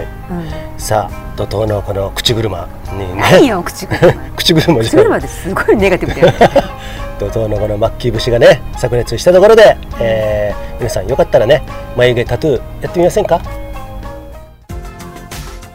両手をこよなく愛し両手を誰よりも登ってる男石ちゃんこと石上ですみんなファスラってる俺は今日も両手でファスラってるぜさてマッキすいません怒ー涛の美容いいんじゃないですか今後はマッキー微ね妙というかマッキーがね俺見てていいのはそれをすがすがしく公開してるところかな発露があのとても爽やかだそうっていうところなんでまあいいのいいのそれはあのとても確かにねシリコンはね、賛否両論あると思いますうよ、んいろいろでもね自分が調べて納得して、あ自分の体が好きになっているから、うんうん別にそんな人の話なんかどうだっていいじゃん、うんうんまあね、自分が良ければ、うん、ちょっと俺に喋らせてもらっていいですか、であといいなと思うのはあのちゃんとねちゃんと調べてるところちゃんと調べてるところがいいかなと思ってそこはねちゃんとね変なあのやっぱりねやぶ医者とは言わないけれどもそこら辺はねちゃんとレビュー持って全部あの調べてるところ何回も何回も調べ直してるから、えーそういうことをやってほしいなと思ってますんでねちょっとめいちゃんちょっと後であげるからちょっと向こうで待ってください、食べる時間にめいちゃんビデオ見たいって言ってたんだからしょうがないよはい、えーそこら辺をねちゃんとねリサーチして安易に決めないことそうすると、結構あのよくさ俺でも知ってるよ、すんごい二重になっちゃってる人とかさ、うんうん、あああーやっちゃったなーって石灰のやつうんね石うん灰二重のやつね,、うん、だからそうなると大変だから、まあ、そういうところはね、えーちゃんとね、えーね慎重にねそこら辺はねねやってもらいたいんですけどもそうですねね、はいネットの情報とか、うんその派手に広告してるとか、うんインスタとかあの YouTube ですごいあの、うん広告打ってるから、うん絶対有名な先生だからっていうのは本当に危険だからやめてほしい、はいあの口コミいや知り合い、うん何でもいいから、えっと、そういう人たちの情報を集めた方がいいはい、えー、というところなんで、はいえーこうやってね、えー美容に関係もですね皆さんよかったら、はいぜひ関心持っていただいてですね、はいえー自分を美しくしていってですね楽しんでもらいたいと、はいさあここでご協賛3つ目はいなんだっけ疲れた足をリカバリーするリグ RIG はい、えーよかったらね皆さん履いてくださいね私は沖縄にも持ってきてますよさあ沖縄の、えーネタなんですけれども先日ね沖縄で私どもねランビアナガーっていうねイベントを主催してるわけで今年もね、えーやりましたマッキはーい1年目にして、ファミリーキャンプうーコンテンツを持ってきたところ、えーご家族にもね、えーはいちびっこにも喜んでいただいて、はいそれを今後長川町だけじゃなくて軽井沢でもやろうかっていう話はねそうそうあの常々ね皆さんにもちょろちょろお話ししてると思うんですけども、ねそういうことで軽井沢には、うんえーたまに、えー訪れて、うんえーミーティングしたりとかそういうことやってるんですけどそれがねまだ決定ではないんですけれども、うんえー向こうの、えー27日かなうん午前中、うんズームミーティングということで、えーランドビアこちらからはマッキーと私はいで向こうのライジングフィールドさんってね、うん軽井沢にあるんですけどもなんと56名の方ごめんね、うん方がズーム参加していただいてでそすうなんねですよね、はいえー感触どうでしたあとねうんびっくりしたおうとても前向きなうんそして良い回答を得られたので、うんちょっといい意味の拍子抜けしたあの前回現地に行って軽井沢行って、はい社長さんとあ話した時はうん逆だったんだよね、ああだこの話ないかなあうん難しい無理かなっていう感じになったんだよね、うん一旦空気がね、うんうんでも今回ズームミーティングして、うんあの違う担当の方とお話ししたら、ものすごい前向きであの、うん共共同で一緒にやっていきましょうっていうね共済的な、ね、共済だ、うんそうそうまあ、それをね、うんえー持ってなんか持ってくれた方がこの前のね、うえっとお名前今ちょっと出てこないけど、えー、澤田さん沢田さんね、うん、えー女性のね澤田さんって担当の方がですね、取り持ってくださってね、一生懸命やってくださってねそうですね、はいでわからない部分は全部質問を受けて、いこっちもわからない部分と格好つけない部分と、えーどっちかというとよくわかりません、こんな感じでやりたいと思ったからやろうと思ってますえ売り上げ、えー人数正直言ってわかりません一から他にないものを作っていこうと思ってサムシング2をやりたいですそれでよかったらやりませんかっていうところでね、それはもうはっきり今回ね申し上げて、うん、そしたらなんかねそこにこうしていただいたというかね、あそうなんだとお宅あのーそちら様のフィールドを使わせてもらってビジネスをやるためにブルドーザーでガーっていくわけじゃございませんと、えそういうことは全部ねだから全部本音言えてよかったそう、うんうんこっちが丸裸だったからよかったんじゃないかあそうな、気持ちがねそうそうそうね丸裸にピンマイクっていうねそのぐらいの感じでズームやってましたから、はいね えー比喩だろっていうねまあそんな感じでねランドビア軽井沢、えーもしかしたら水面下でこれこれからね、えー進むかもしれませんので、はいまあ、サムシングニューを、えー目指すこのファスライの、えー企画としてはですね、うんうん皆さんぜひね、はいえーちょっとね頭の片隅にでもね置いておいていただけて、えーただですねあので参加していただきたいね、はいもしやる際はねそうですねはい。さあ、マッキー。はいなんかすっごい日差しが強くて夏みたいになってきましたけそうどでねすね。なんかこれ裸で入れるのがとてもいいですねもう沖縄はですねこうやって定期的に来てですね、うんうんううんんうんもうあの無理にでも来てですね無理はやめようよ ああまあね、無理はやめようん、ううんまあなんかさ制限かかるじゃんともすればさまあ、俺とかマッキーはあんまり制限かかんないからそう言ってもねあのな何のんか制限なんかさいやーこんな時に自粛の時にとかさかかってなあかあったねそういう意味ねかかってなかったね、うんそういうのも含めて全然しないよねうんうんでね、あのーこういうところに来てですねもう全然異空間に来てですね、俺ねあのえーっと戦績はやっぱり訪れたい南部とかねあ戦績ね戦績ね、うんうんうんあのー戦場となった場所とかさ、記念館とかさ、まあ、以前は姫百合の塔はもう俺も2回か3回訪れてるかな、うんうんうんうんあと糸数号、ん油白釜ねあ夏今年の夏行きましたね行きましたね、あと海軍のうん総合司令部があったえところもねそうそうそうそう首里かな首里うんうんああいうとこも訪れたりとか、まあ、そういうことをやってね、沖縄を知る、で今さ、沖縄ってアジアのハブですよハブとなるような場所なんで、言ってみたらそこに、えーいろいろうー目をつけてる、まあ、中国もそうだしさ、アメリカなんかもう目をつけてるからもう今これ言ってみれば沖縄だけじゃなくて、うん日本がアメリカにほとんどね、今ね、傀儡国家となってるわけなんで、まあ、アメリカの意のままにやってるわけなんですけれども、だからね、辺野古問題一つもとってもさ、昨日ね、辺野古ちょっと勉強したんですよね、そうそうそううん、やっぱりなんかいろんなことが決まって、沖縄議会で7割の反対が決まったのに、そうじゃなくて、日本政府がそれを押し切るような形になってるから、今、こんな風にね、あのなんか座り込み、何十日、何百日、えー継続中とか言って、座り込みの人いないけどね。うん、まあそうやってねいろいろ昨日もダンプ入ってくとこ見たじゃん。見たねで結構ねそこに反対する人がいたりとかですね、まあ、そこもねいろいろ入り乱れて反対派の中にもいろんな作為的なえーものがね方たちが紛れ込んだりとかあるからちょっと複雑さを増してるところあるんですけどもまあ端的に言うとさでもさその辺野古本当に必要なの県民の総意は7割総意じゃなかったよと。7割反対だったよってそれで1回通ったんでしょと、であそこら辺にはものすごく世界遺産に通じるようなその自然の、うんものが全部残されてる海も含めてね、あそれをやっぱそこだよね、そうなんだよねうん、そんなもんがさ、うんそんなね軍需産業のやらなくていい戦争のためにね、えーやるっていうさ、その無駄なことっていうものは相変わらずつづ続いていくわけなんだけども、かといかといってあのもちろんさ、うん、と軍隊は必要だから、絶対に必要なの強い軍隊日本なんても優秀なね軍隊があって自衛隊というね、えーあってそれが今ねなんていうのかな防波堤となってさ外交ができるっていう、まあ、外交できてないけど、あの政府がだらしないからね、うん、だからまあそういうところあるんだけども、まあ、そういうことを含めて見てもですねなんかこの世の中というこの地球、宇宙のこのゲームに参加してる身としてはですね、まあ、いろいろ感慨深いものがあるなとうん、うんマッキーさんはそこら辺は。私もなんかさ、そういう難しい問題はさ、うんうんわからないっていうかもうどうしようもしようがないっていうところあるじゃん、うんうんね一人がビービーっても、うんでもさ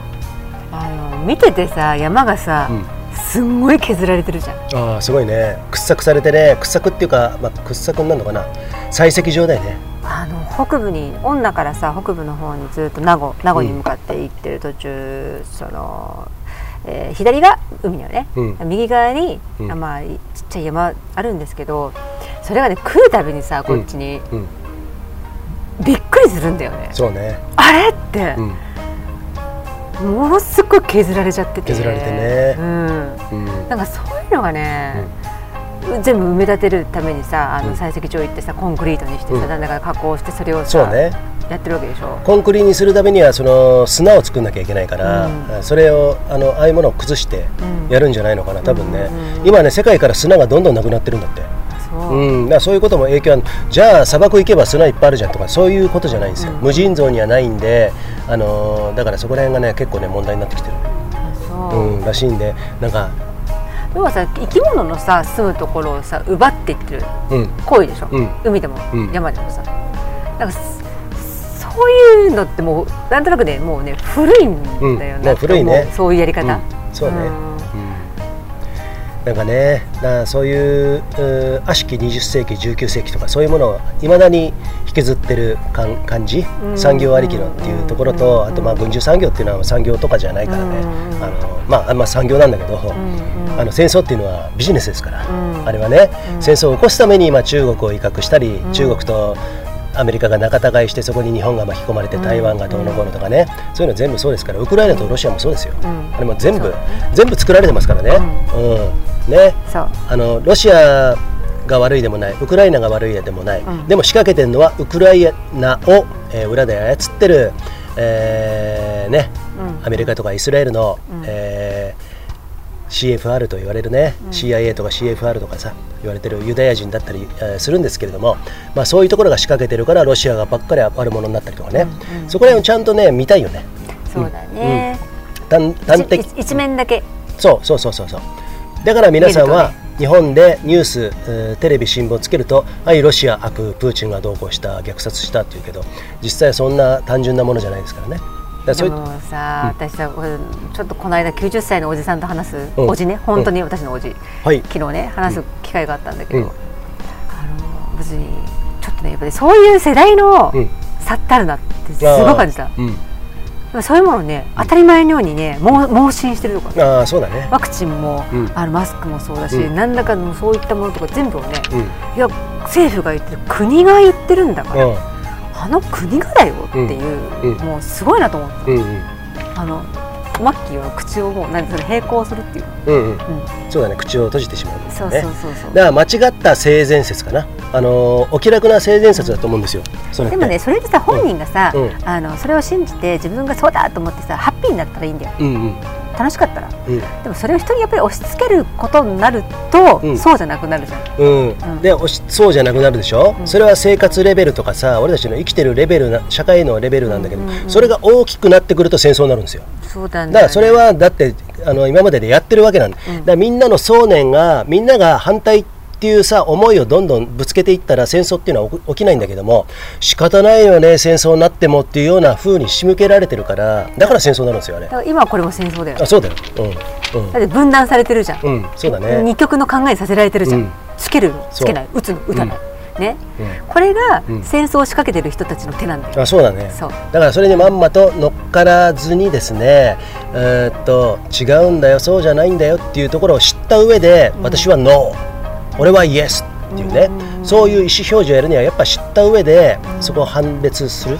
あのっていうところかな、そうしないと今ねよく2025年問題とか言われてるけれども、えーまた一つ分水嶺がね、えー訪れてきましたけれどもそういうところであの人間はどんどんまた分断されていくのかなっていうふうに思ってます。この間なんだっけ、あなただっけ、ジャルだっけ、あなただっけ、うんあのほら強制的にさ、うんあの何おろしたおろおろされたのだっけ、あおマろスさクれしたなんだいっけ人がね、うマスクしないって言って暴力を働いて CA に、あそれでおろされて逮捕されたん、り、うんうんだからあれが本当にさいい典型で、うんあれはもう仕掛けた人たちにしたらさあうっしっしだよねああまあそうだねそう見事にうん操られちゃったっていかさそうですよ日本の大東亜戦争と一緒ですよ戦争を仕掛ける人が裏でいてようやく真珠湾をそうそう攻撃させたみたいなねだからああいう男の人を大量生産させたいわけじゃん、うんこれで喧嘩させたいの、うんでそうそれを戦争にしたいのそうだねん、だからあれあれになっちゃいけないの皆さんはあれあの言われたら、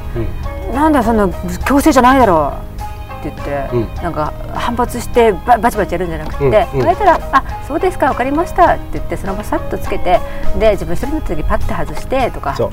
あののらりくらりそうそうそう自分やるやるのが一番スマート。うんそうだねあの影響されないよ私は、うんうんうん俺は、うん別にそんなことぐらいじゃ、んうんあの人とは分断されないし、人間同士のコミュニケーションやめないようだたちうは、んうんうんっていう風なスタンスでいるとそういうことだのがね一番いいよね、うん、うんだからそう長いものに巻かれるんじゃないって巻かれたふりはしてもいいと思うの、うまく自分が生きるためにね、うんうんだけど全然巻かれてませんよと、マスクだって一瞬あ飛行機がマスクしなきゃあの飛び立たないっていうんだったらマスクぐらいしますよ、うんうんでポーズ取ればいいだけの話だよ、うんそんなの簡単なことでさ、だって自分の目的はマスクしないで飛行機に乗ることじゃなくて飛行機に乗ってどっかに行くことじゃんそうそうそうそ うんだからそこがそもそも違うわけだから、そこで抗ってもしょうがないからさそれは対立を生むわけだからね、うんそうなんだよねね、だからそこで意地を通すとかさ、うんもうちょっと抽象的に抽象度上げてですね、そこら辺見てね引きで見てね、えーこのゲームを楽しんでやろうかなと。だからさはい、フラ阪市高山スキーリゾートの支配人林です今シーズンから BC ショートのツアーをやります皆さんいらしてください待ってますカモンさあはい忘れ山でしょうね佳境になってきましたけどもはいさてマッキーはい先般はい12月25日ですかねああクリスマスクリスマスあなたが大量に 発射した日地面に汚物を発射した日です引っね張りよお 仏お仏トークちょっと えーっと、マッキーのね、このもう数年、数年間、えーとても対立してた対立っていうかね絶縁してたね絶縁してたはいお父様、実昭和の11年生まれですか、実の父昭和10年ですね10年ですね、はい、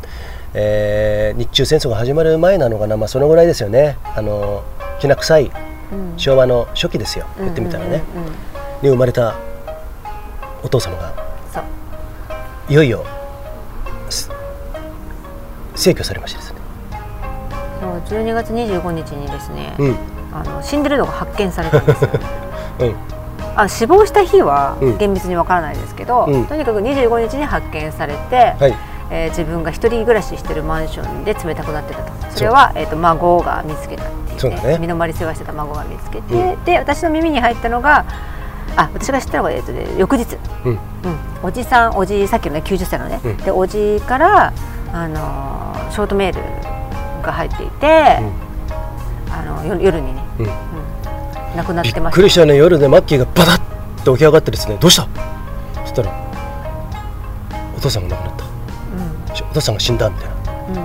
まあ事件性のこととか最初さ調べるっていうじゃん一人で亡くなってるとねそうそうのそう時に、えーマッキーのお姉ちゃんの幸子がなあのどこでも飲ませたのかなって最初ね思ったりもしたんですけれどもそういう事件性もなくてですねいやさっちゃんは松本にいるじゃんだあってそっか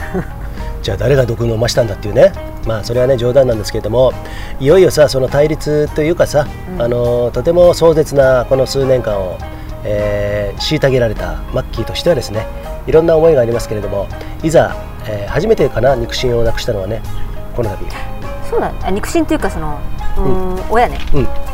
まだ母親存命なんでそうだそうそそううそうそうそう肉親ですよねだからね肉親ね、うんまあなんかほらねファスライでもずっと言ってましたけどその父親にね訴訟を起こされてあのお前お前なんか生きてなくていいぐらいのね感じでやられてたんで父親の会社を手伝って、ね、八面六臂の活躍で手伝ったら今度、えーあいつが会社乗っ取ろうとしてんじゃないか、まあ、端的に言うとですよこんな感じになって今度は、えー訴訟を引っ掛けられてね、それに、えー対立してた実刑お兄さんにまで訴訟をふっかけられてねでも全部いずれもマッキーがちゃんとね、えー戦う姿勢というよりはそれを相手にね対処だけしてたら全部マッキーがね言ってみれば勝ったというか勝訴というかねそうですね、うもうあの感情的になるならあの、うん一番良くないし自分があの苦しいし重くなっちゃうから、うん私は弁護士さんにもう全部任せて、うんあのあの先生どう思いますって僕はこうした方がいいと思いますって言ったらあじゃあそれでお願いしますって私別にこだわりないんでっていう感じでやってたら、そうなったわけなんですけど、でもまああのすごい痛手でしたよね会社としてはもうあの瀕死の状態になったんで、うんうん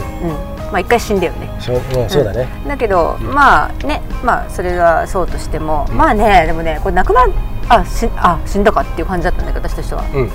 あ死んだかと思ったけど、うんうんあのーものすごいほんと一時期はさあ本当には早くくたばれこのじじいとか思ってたけど、うんうんでもありがとうしかなかったよねそっか感謝うん、まあ事情があってあの死に目には会えないんですけどん通夜も告別式も行けないんですけど、うんあのー